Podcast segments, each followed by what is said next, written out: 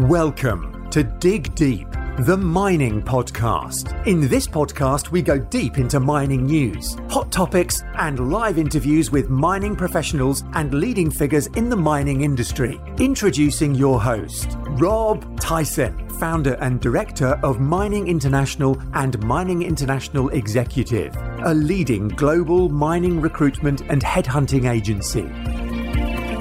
Hi, mining community. Welcome back to another episode of the Dig Deep, the mining podcast. Um, and today's guest is uh, Julian Treger, who's the CEO of Audley Capital, Capital, who focuses on long-term investment opportunities in large-scale natural resource assets, where it has identified the potential to add significant value. Julian comes from a financial from the financial industry and has an MBA from Harvard Business School and a, a Bachelor of Arts from the Harvard of Harvard University and has joined Audley Capital from Anglo Pacific, who um, who we've obviously we've spoken about before.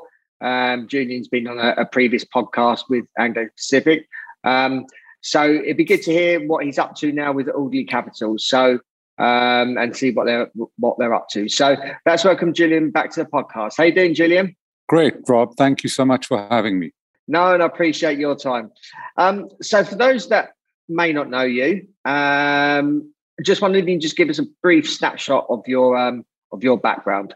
Sure, with pleasure. I mean, I'm not a mining engineer by training. I'm not, um, you know, uh, very familiar with the intricate workings of um, mines, but I have been investing in the space um, since uh, roughly 2005. Um, my background prior to that was as a corporate financier and then managing the first activist fund in the UK. So, by definition, we believe strongly in being involved in uh, situations where we invest and trying to be a catalyst for value creation. And um, you know, I was lucky when I started to invest in the mining sector that we were on an upswing at that time. Uh, so I made um, good returns from initial investing, often um, you know, in projects which weren't potentially uh, long term sustainable, but you know, good learning experience. But I had my first real break when we found a um, company called Cambrian Mining, which owned Western Coal, which got into trouble. And we restructured that. And using the activist playbook, we um, created a lot of value. There was a, a bit of a roller coaster ride, but we sold it from almost bankruptcy uh, for $3.6 billion. Um, and um, and thereafter, um, I was asked to join Anglo Pacific. Uh, at the time I joined, we had income of five million dollars. I've just stepped down, as you say, um, and you know our run rate is well over hundred million dollars now. Uh, and the business has been completely diversified away from a coal heritage towards a very diversified 75% um, battery materials facing business today. Uh, and then in the meantime, um, Audley Capital uh, became more like a private equity family office, and we bought some copper mines from Anglo American with the um, management of uh, John McKenzie, who'd been at Anglo, um, and we paid around 200 million for that, and we've just um, merged it for around two billion dollars with um, Capstone Mining to create Capstone Copper. So, for to some degree, an episode of my life is now concluded. You know, Mantos is public. I've left Anglo Pacific, and now uh, you know I'm starting to embark on on new ventures. Yeah. Um, so I just wondered. Obviously, you just recently joined uh, Audley Capital. Just wanted to give uh, audience an overview of the company.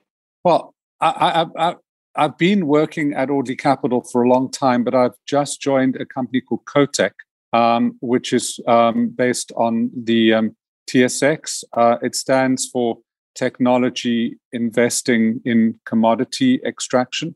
Um, and uh, I hope that uh, COTEC will be, you know, my next major um, opportunity. Uh, and it's really going to focus on investing in um, very green, disruptive technologies, uh, which have a much lower carbon footprint, lower costs, more modular way of approaching the business, and much more flexibility but sharing uh, commonality of utilizing less power um, and less water than historical uh, processing technologies.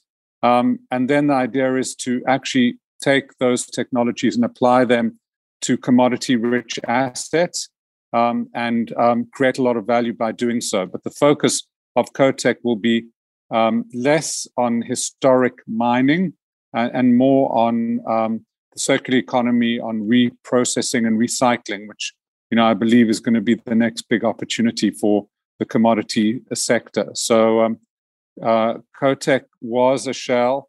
Um, it has significant tax losses, um, and um, literally, um, I think on Monday coming, it will start trading, having made its first two acquisitions and having effectively uh, been admitted to the um, TSXV with a change of control by the um, Toronto Stock Exchange. So it's a very exciting beginning for what I hope will evolve into an uh, innovative challenger to the incumbents of the mining sector in terms of how um, it can create value and extract commodities.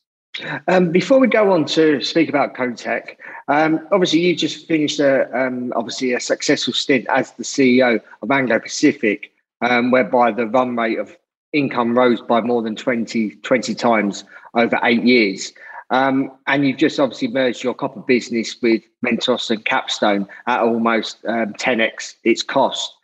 Where do you see the, the value today? Well, I mean, obviously, I've been thinking a lot about that, Rob, um, over the past year in advance of these um, changes in my career. And it's not clear to me that we're um, at the bottom of the commodity pricing cycle. I mean, there are many commodities have gone up a lot. The war has driven many prices much further than people expected. And so I think, um, you know, undertaking conventional mining investments at this stage, we may well be at the beginning of a long super cycle. We may be, you know, in the first lowest third, but it's clearly a much more risky space than uh, when we were obviously at the bottom. And so the risks associated with investing in the sector have really grown enormously. Um, and, you know, God willing, there'll be peace in the Ukraine. Um, you know, COVID will go away. And then there is the possibility um, of certain commodities slipping back significantly with um, negative effect on commodity pri- on commodity and equity pricing. Um, and since the greatest determinant of um, profitability for investing in the sector is entry price. Um, conventional um, mining investing is much more risky now than it was three or four years ago.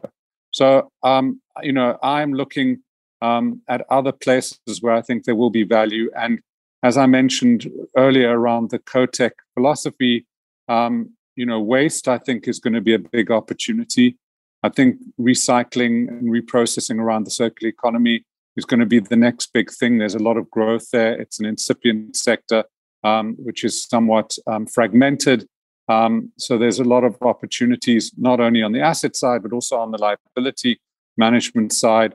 Um, and and I think also, you know, these um, process technologies, which I'm very interested in, are also relatively cheap and at the beginning of their um, life cycle. So those I think are the more interesting places to be putting money to work, which is really why that's the strategy of COTEC. Yeah, certainly. Um, I just wonder if you can tell us a little bit more about the new vehicle, uh, COTEC, uh, that you're involved in.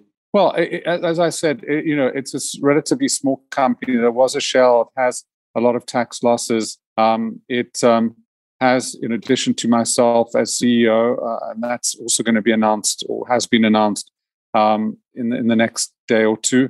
Uh, my longtime colleague Lucio Genovese, who ran the copper business of Glencore and is also the chairman of Ferrexpo, is chairman of um, COTEC.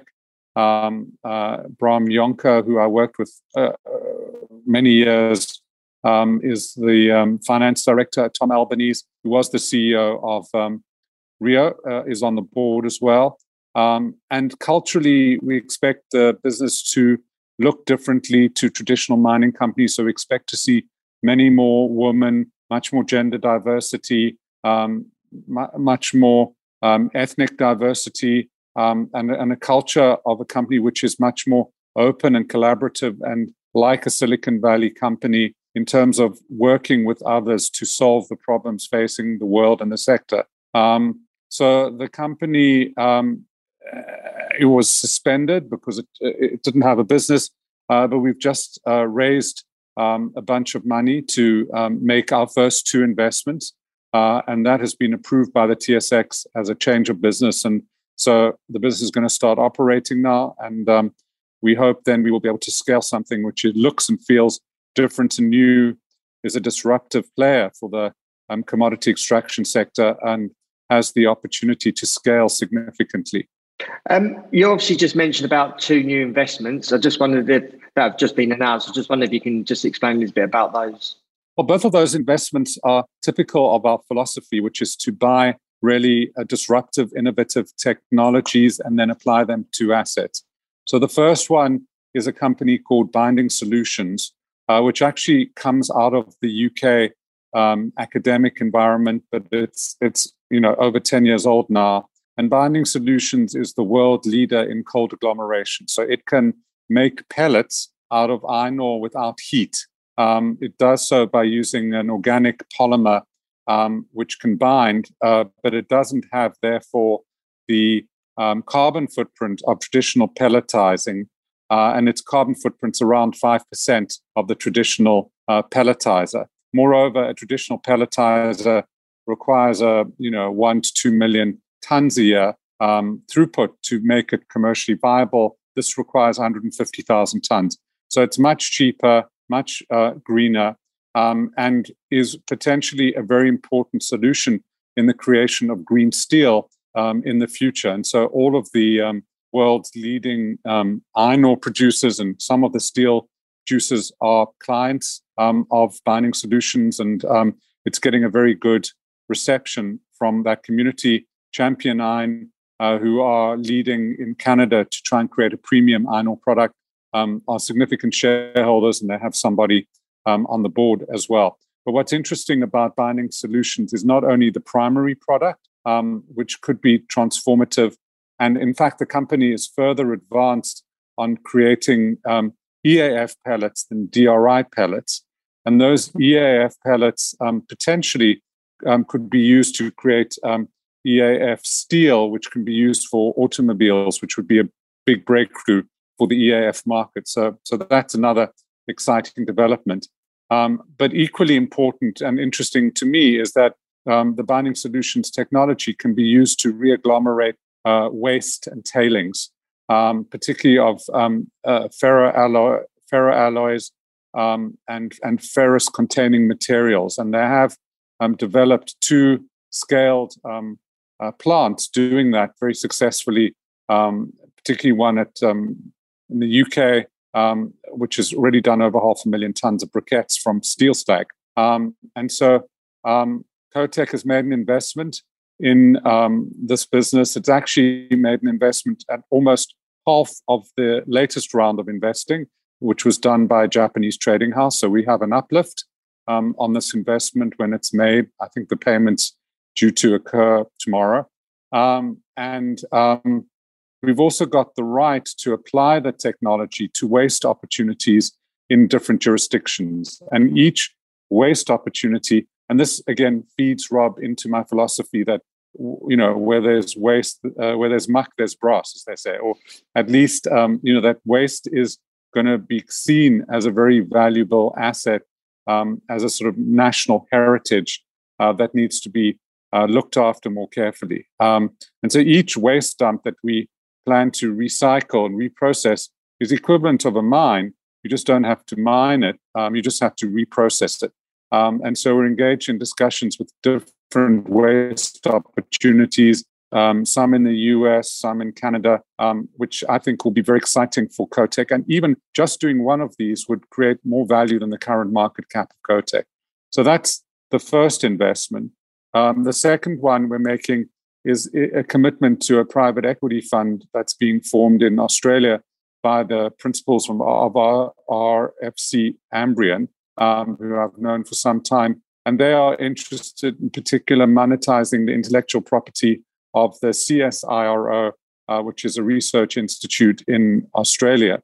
Um, and again, you know, we have the right to apply the technologies to particular assets. One of the first opportunities and technologies in the fund is a, a technology called NextOre, which is one of these advanced um, uh, processing technologies. And NextOre using MRI um, scanning technology, can sense within two seconds the grade of an ore on a conveyor belt.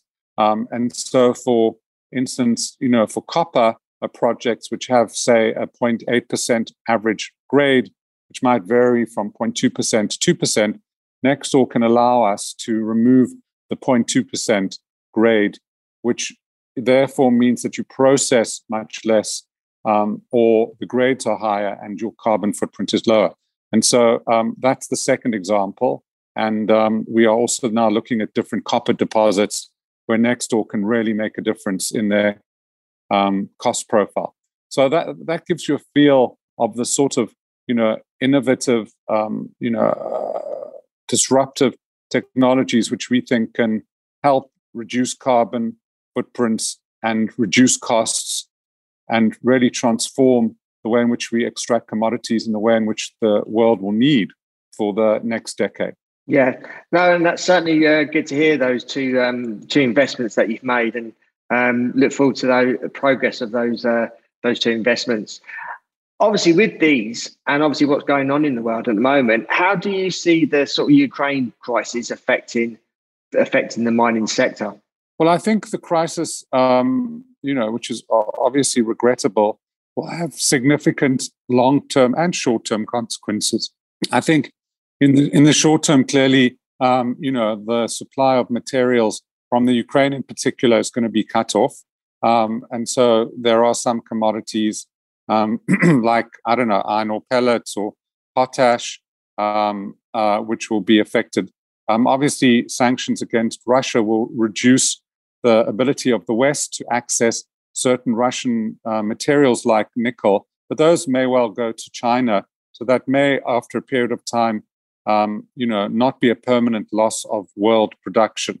Uh, but I, I think um, in the short term, we'll see, as we have seen, um, that coal is back and other um, less green materials are going to be necessary in the short term um, in certain countries. So um, I think that that's obviously been very positive, um, you know, for the coal price, both thermal and coking.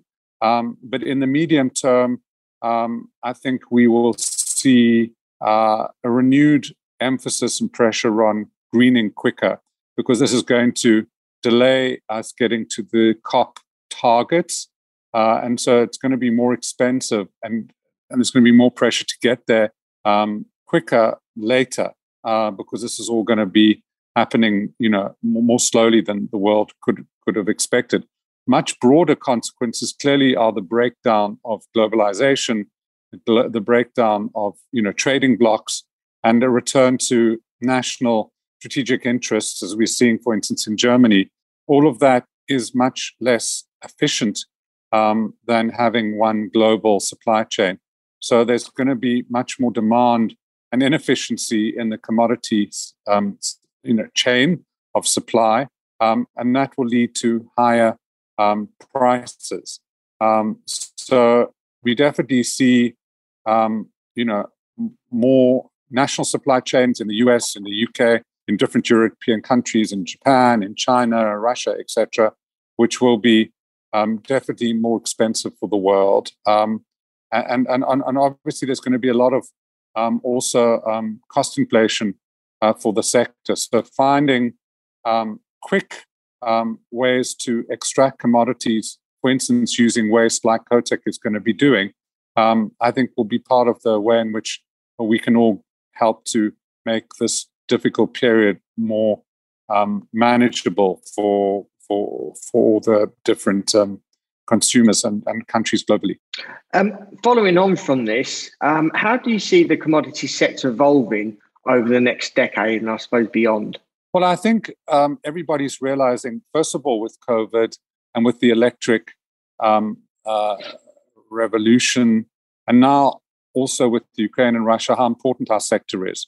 Um, you know, I've always said that we are the spark of that creates civilization. um, in one way. And without the things that we produce, uh, the world would grind to a halt. And for a long time, there was very muddled thinking where, for instance, you know, I heard of institutions who said, we'll invest in electric vehicles, but we won't invest in mining. Uh, and they didn't link the two at all. I think the linkage is becoming more obvious. And, you know, we see um, governments waking up um, to the strategic importance of, of our sector. And, and also, um, we see commodity facing corporates like Tesla being more vocal about their dependence and need for certain commodities. So I think the most important thing will be that mainstream acceptance of commodities and mining as necessary um, and not a necessary evil, but actually necessary benefit. Um, you know, that we are the facilitators, that without the production of the commodities which we are responsible for, the world will not make its green targets.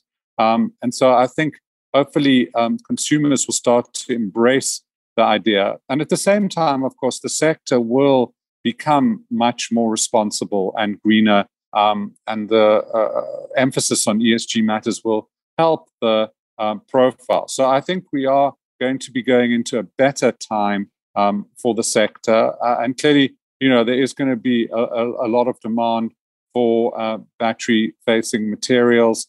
Um, uh, you know, we, we're going to have also I think demand from the defense sector. I mean, there's going to be a huge rush to rearm all over the world, uh, which again, you know, will, will, require a lot of our, our, materials. So you're going to have consumers needing uh, materials for green, uh, you know, vehicles. People who want to have lower carbon footprint needing the materials we we um, we can produce for solar or wind farms. Um, you know, the defense sector. Um, I think it's going to be a much more um, positive backdrop. But you know, there could be all sorts of surprises to come still. Um, and when everybody is um, almost uniformly bullish about the sector, as they are now, as I've noticed in recent conferences, I think that is also a contrarian warning sign that you know things can appear from left field. Um, so I think the sector is much more complacent about substitution replacement than it should be. Uh, and if commodity prices go up, um, you know, we, we could see the emergence of new um, alloys um, which change the, the, demand picture. So, you know, one can never be complacent and um, and and and um, you know just relying on the current trend. Um, I think it will always be uh, a somewhat challenging space where you have to be nimble in terms of seeing the future trends. Obviously, as you're involved in obviously disruptive technologies, um, why has the mining industry traditionally been really slow to adopt new technologies? From, from obviously from your perspective. Well, I think the mining um, industry um, has, well, first of all, culturally, um, you know, the mining industry comes from a, a, less flexible place. I mean, the culture comes from the 19th century Ruhr, um, you know, uh, businesses where it was very much a command and control structure and it was a competitive structure. I think we need to change our culture to being one where we can all work together to solve the world's problems and not um, where you know it's a zero sum game. It can be a, a, a win win situation for all of us. Um, so I think that that was one one thing that people were were very competitive.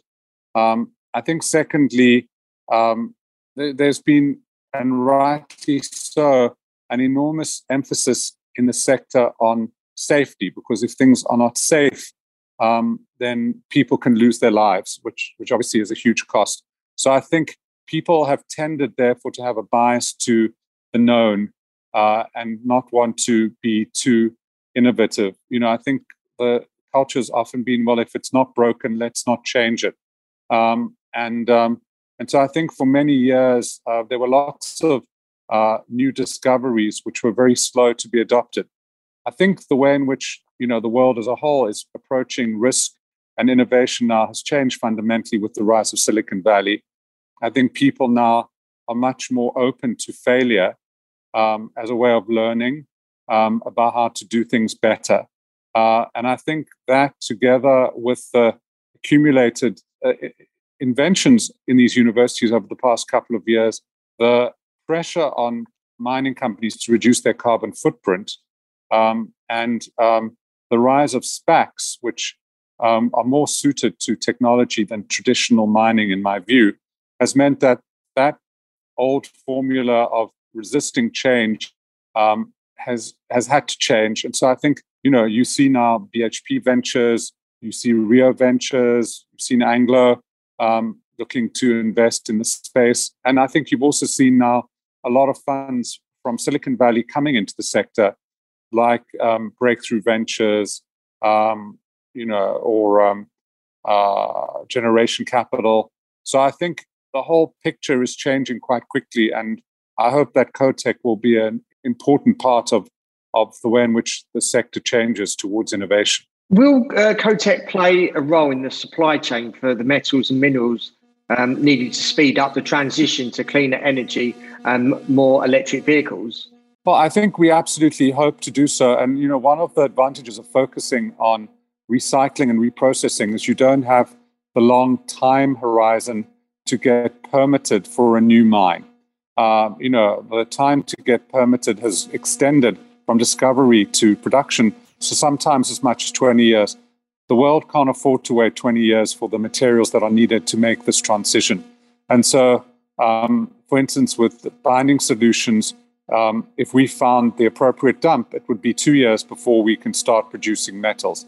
So I think we believe we can, um, you know, help um, uh, extract the metals quite quickly that are going to be necessary for in which the world evolves.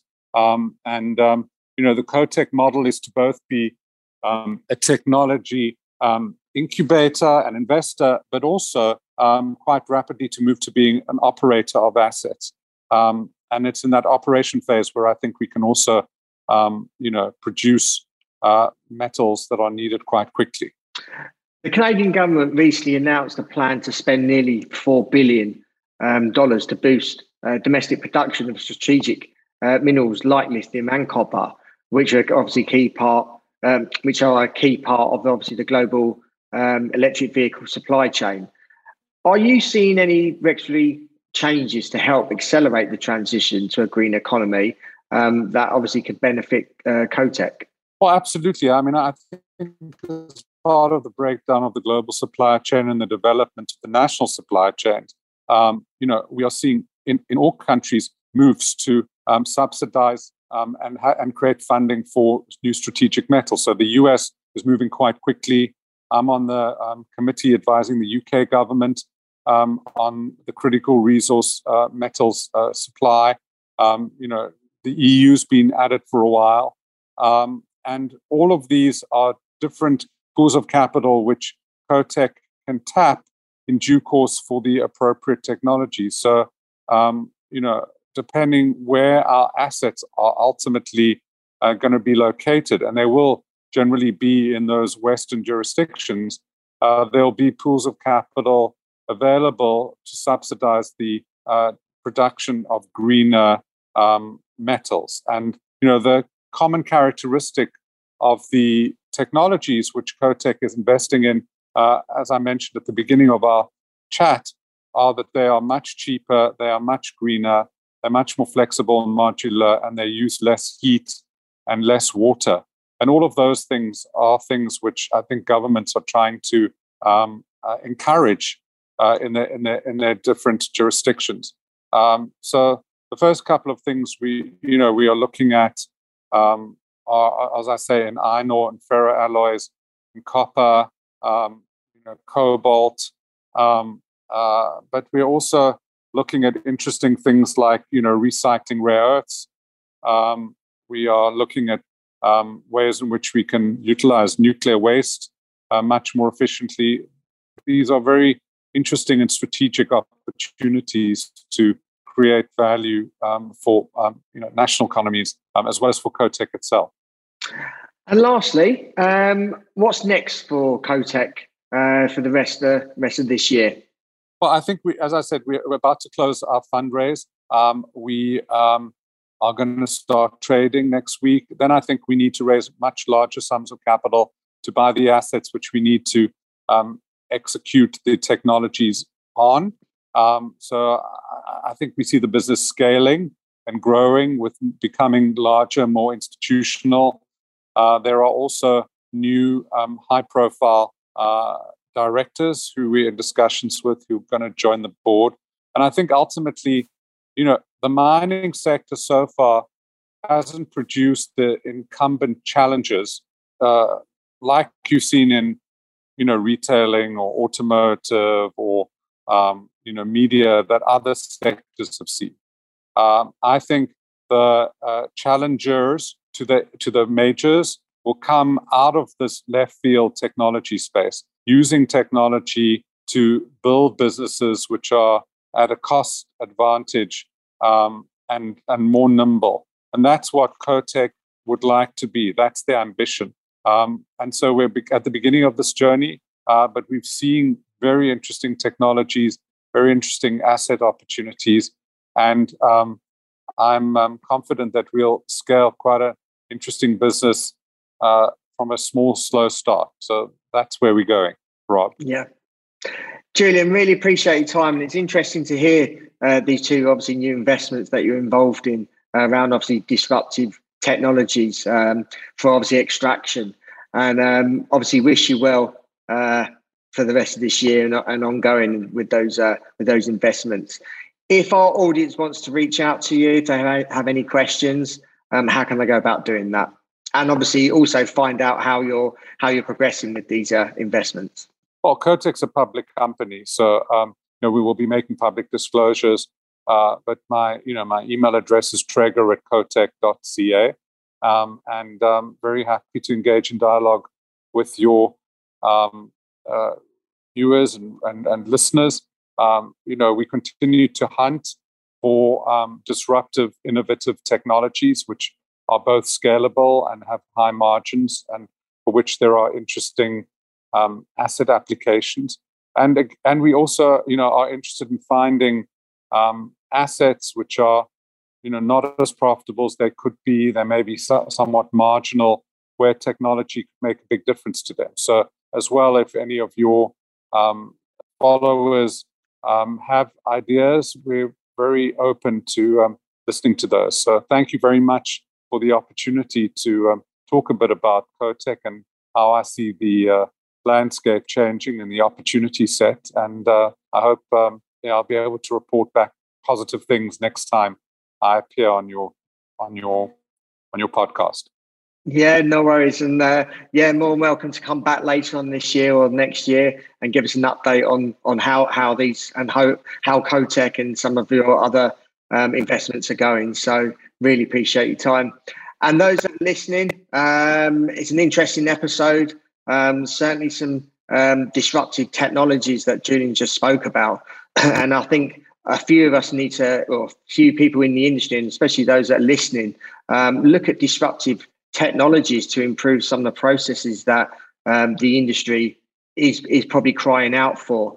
Um, because obviously the demand for commodities is just going to be ever increasing, um, and obviously the timescales um, need to be obviously reduced um, because the amount of time to actually um, find a commodity and turn it into production obviously just takes a very long time. So really appreciate you for listening. Um, please share this episode uh, amongst others in the industry so they get to uh, um, hear what Julian has to say and how how they're um, how they turning these um, his investments into um, obviously the technologies that he's been he's getting involved in um, because obviously it's educational as well. So um, really appreciate your time for listening. So until next time, happy mind. Thank you for listening. Remember to reach out to Rob via the show notes and be sure to subscribe and leave a review. Until next time, happy mining, helping each other to improve the mining industry.